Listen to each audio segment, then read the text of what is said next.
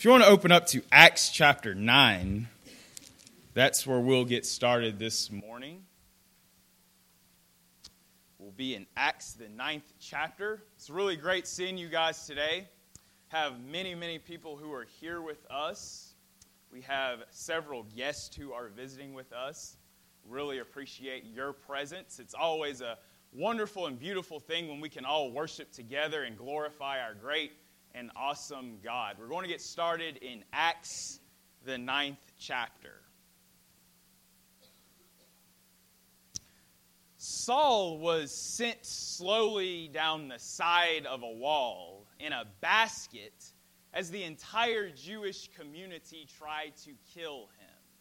Even though he was circumcised on the eighth day, even though he was from the tribe of spite of the fact that he was from the stock of Israel and was a Hebrew of Hebrews. In spite of all of this, in spite of his wonderful,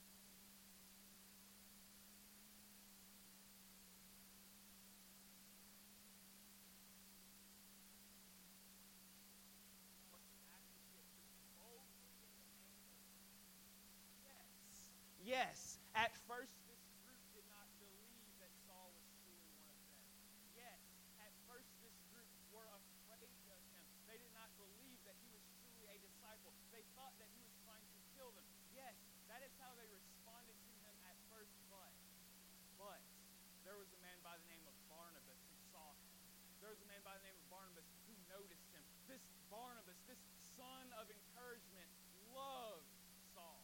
He took Saul to the apostles. He told the apostles about Saul. This man is legit. This man is truly one of us. He saw this road to Damascus. He, he heard the voice of God. He responded to the voice of God. He listened to the words of Ananias as he preached the gospel. He obeyed the gospel. He was baptized for the remission of his sins. And soon as he was lifted out of that watery grave, he went about boldly and confidently preaching the word of God. Saul is a Christian. How did Barnabas know all of this about Saul? He knew all of this because he spent time with Saul. He talked to Saul. He accepted Saul. He loved Saul. And because Barnabas showed love to Saul, the apostles showed love to Saul. And because the apostles showed love to Saul, all of the brethren in Jerusalem began to love Saul. And I know this because the text says in Acts chapter 9 and verse number 28 So Saul went in and out among them at Jerusalem, preaching boldly in the name of the Lord.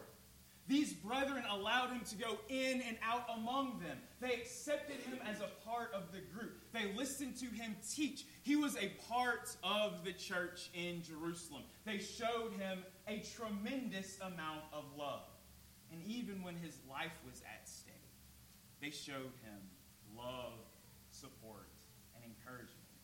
Saul is preaching the gospel not only to Christians, but he is preaching the gospel to people outside of the body of Christ. The text says in verse 29 that he spoke and disputed against the Hellenists. These are Greek speaking Jews.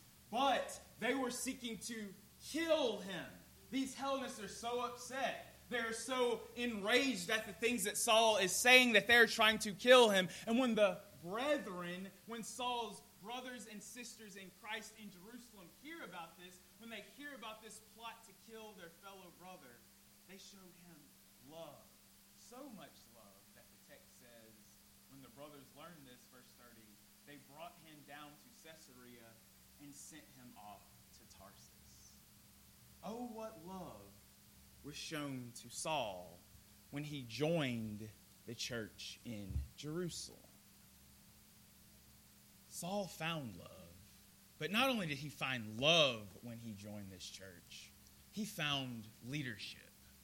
When he joined this church in Jerusalem, he found a great deal of leadership. As soon as he entered into the, the midst of these people, Barnabas takes him and he brings him to the apostles.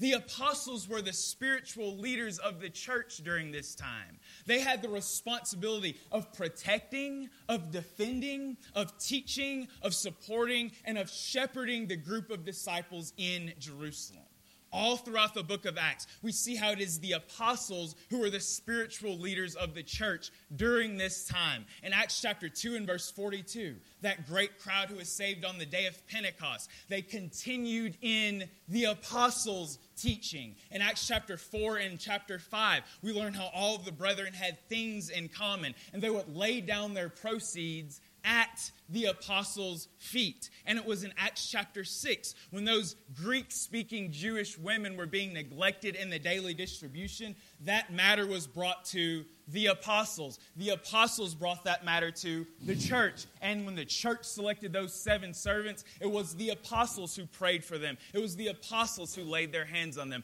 The point is, all throughout the book of Acts, we see how the apostles were the spiritual leaders of the church during this time. And so, in Acts chapter 9, when you have this man who is trying to join this local church, Barnabas takes him to the spiritual leaders, the men who are responsible for protecting the flock of God.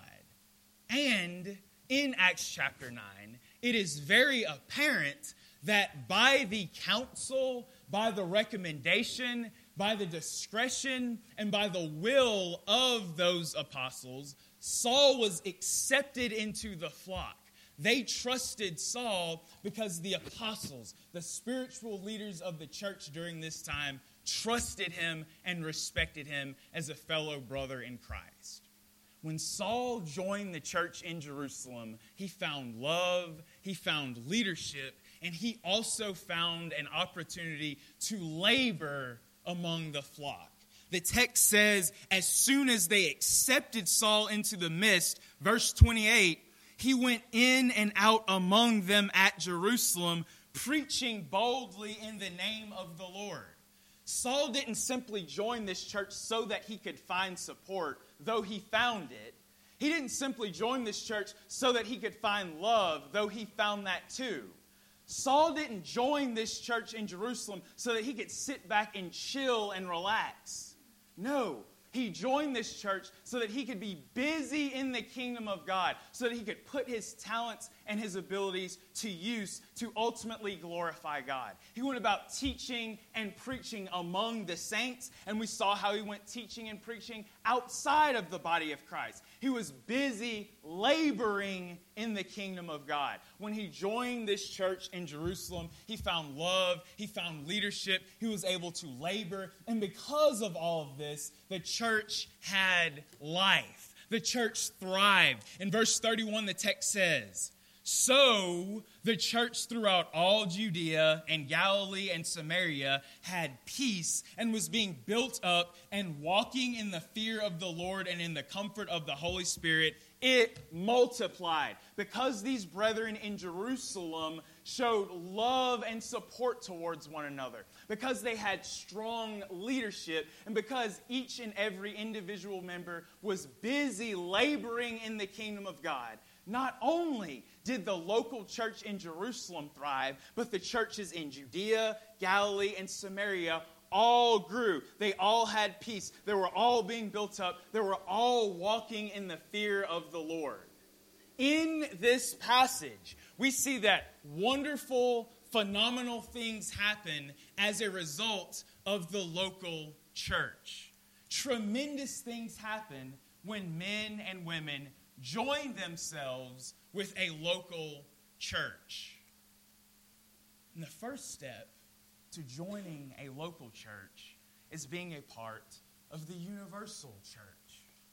When we first became Christians, when we first came up out of that watery grave of baptism, we were added to the church, the church of Christ. Acts chapter 2 and verse 48. When those 3,000 souls were saved on the day of Pentecost, they were added to the church, the body of Christ, the church that Christ built, Matthew chapter 16 and verse number 18, the church that was purchased with the blood of Jesus, Acts chapter 20 and verse 28, and the church that Christ is head over and the Savior of, Ephesians chapter 1, verse 22, and chapter 5 and verse 22. When we first become Christians, this is the church. The saved of all time. We are added to the same church that those 3,000 souls who were uh, baptized in Acts chapter 2 are a part of. We are a part of the same church that the Ethiopian eunuch is a part of. We're the same in the same church that the Philippian jailer is a part of. We're a part of the same church that Peter, Andrew, James, and John are a part of. We are a part of the universal church of Christ that is made up of all baptized believers, all of the saved of all ages. And once we join this church, just as Saul did in Acts chapter 9 when he heard the gospel preached from Ananias, once we join this church, it is then in our best interest to join ourselves with a local church in Acts chapter 9, after Saul became a Christian, he saw that it was in his best interest to join himself with a local church, that local church that met in Jerusalem. A local church is a group of believers who meet in a specific geographical location. We're all Christians who meet in the specific geographical location of Spring Hill, Tennessee the Apostle Paul wrote many letters to brethren who lived in specific geographical locations. First and Second Corinthians was written to the local church in Corinth. In Ephesians, the Ephesian letter was written to the brethren in Ephesus. The Colossian letter was written to the local church in Colossae. In the Revelation, the Apostle John speaks of the seven churches, the seven local churches in Asia. All throughout Scripture, we see how there are local groups of baptized believers who meet in a specific geographical location.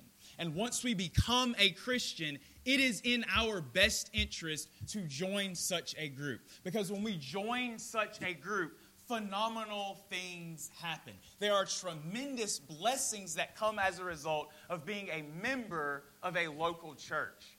Saul, when he joined that local church in Jerusalem, found love. When we join ourselves with the local church, we too will find love. Love is found in the local church. Love is the epitome of the church of Christ. All throughout Scripture, we see how Paul, by the inspiration of the Holy Spirit, is constantly reminding and encouraging Christians. He's constantly reminding and encouraging brethren within the local church to love one another. Romans chapter 12 and verse 10, he says, Be devoted to one another in brotherly love. In 1 Corinthians chapter 12 and verse 25, he says to the church in Corinth to have equal concern for one another. To the church in Galatia, he says, Serve one another in love carry each other's burdens. To the church in Ephesus, be patient with one another, bearing with one another in love. To the church in Philippi, consider others more significant than yourselves. To the church in Colossae, bear with one another. To the church in Thessalonica, make your love increase and overflow for each other. Within the walls of a local church, we find a tremendous amount of love. Growing up, my mom always said, Don't nobody love you like your mama. And she was right. A mother has a very special love, care, and concern for her child that cannot be matched. In the same way, don't nobody love you like these people here at Rolling Hills. And please excuse my deliberate lack of grammar, but I'm trying to make a point. This world does not love you like the people here do. Your coworkers do not love you like the people here do. Your friends do not love you like the people here do. And some of you may even have family members who do not love you like the people here at Rolling Hills do. Because in the church, we find a type of love that is only outmatched by the love that God the Father has for his church. That's the type of relationship that we should have for one another. And that is the type of relationship that God expects us to have within the walls of a local church. There are tremendous blessings that come as a result of being a part of a local church. And one of those blessings is love. But not only that, when we join ourselves with a local church, we find leadership. Saul found leadership when he joined that local church in Jerusalem. And when we join ourselves with a local church, we find leadership. We have elders, they're called bishops, pastors, overseers, shepherds. These are all different names that describe the work of a man who shepherds the flock of God. 1 Peter chapter 5 and verse 2. This is a man who is able to proclaim and defend the truth. This is a man who keeps watch over your soul. We are living in a very dark, difficult, and dismal world. We are living in a world that is full of sin and full of false teaching. We are living in a world that violently opposes godliness and Christianity, and it would be a terrible thing to go through life without having someone on this side of heaven who is keeping watch over your soul. To go through life in such a way would be just as those people in Mark chapter 6 and verse 4 were those 5,000 souls who were like a sheep without a shepherd. That's what life is like without the leadership that is found in a local church. But thanks be to God, the Lord has blessed us here at Rolling Hills. The Lord has blessed us in this local church with three shepherds, three men who have a responsibility to keep watch over your soul in this dark and difficult world. Tom Stevenson, David Tomley, and Woody McGee. These are our shepherds. We must pray for these men, respect these men, submit to them, and go to them. Seek their counsel, seek their wisdom, seek their support. If you are struggling with something, go to them. Don't be afraid to go to them. God put him, them here for a reason. They have a responsibility to make sure that you get to heaven. Use them for that. We are so blessed. We are tremendously blessed to have such godly men who are a part of this local congregation, and we must use them. There are wonderful, wonderful blessings that come when God's people join themselves with a local church. We find love, we find leadership, and we find an opportunity to be busy in the kingdom of God, working and laboring not only within, but outside of the walls of this local church. When Saul joined that local church, he was busy preaching and teaching the kingdom of God. We must find something to do all of us have a unique talent and ability that will build up the kingdom of God. There are things that Jeff can do that Mark Gerskovich cannot do. There are things Mark Gerskovich cannot do that, that Ryan Renz can do. There are things that Ryan can do that I cannot do. All of us have things that we can do, but we must be doing something. The Apostle Paul in 1 Corinthians chapter 12 speaks of how the, the, the, the, the body, the human body, is made up of many different members that all have different functions. But if you lack one member, the whole body fails. Likewise, the church, the local church, is one member made up of many different parts, and if we lack one part, the whole body fails. Therefore, all of us must find something to do. Don't sit back and wait on someone to serve you. Find an opportunity to serve. Jesus said in Matthew chapter 20 and verse 28 that he didn't come to this world to be served, but to serve. And that should be our attitude as well. We must find opportunities to work and to labor in the kingdom of God. And when all of God's children maximize their potential of service and work and maximize their abilities and talents for the greater good, not only will the local church have life, but the universal church will thrive. We will make a tremendous impact in this community, in this state, in this nation, and ultimately in this world. When all of God's children are busy shining their lights in this dark world, when all of us are being the salt of the earth, when all of us are going about boldly and confidently living for the Lord every single day, busy in his kingdom, the church will have a tremendous amount of life. If you're here this morning and you are not a Christian, that is your greatest concern. Your greatest concern should be whether you are right with God. God sent his son to this earth to suffer, to die, and to rise so that you may have life. In order to have that abundant life, you must obey the gospel. That requires hearing about Christ, how he came to this earth and he did those things for you. Believe that. If you believe that, then repent and turn away from your sins. Confess the name of Jesus and have your sins washed away in the watery grave of baptism. If you've done that before, but you've made mistakes and you've fallen away, you, you've not been walking for the Lord every single day, if that's the type of life that you are living, then make things right this morning. Repent and turn away from your sins. We can pray for you, we can encourage you, we can help you. That's what we are here for. That is what the local church is all about. If you're here uh, today and you are not a part of a local church, then we invite you to talk to our elders and, and try to make that happen because there are wonderful things that can happen when you are a part of a local group of Christians. If you're here this morning, you have any spiritual need that we can help you with, please come to the front while we stand and sing the song of invitation.